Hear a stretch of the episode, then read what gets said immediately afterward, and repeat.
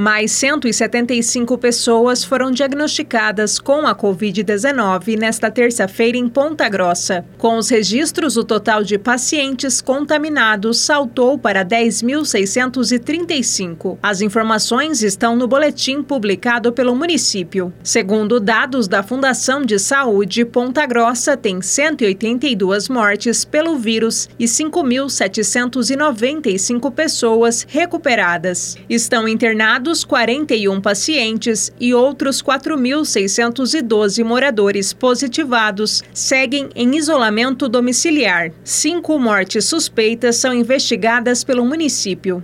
Bárbara Brandão, repórter CBN.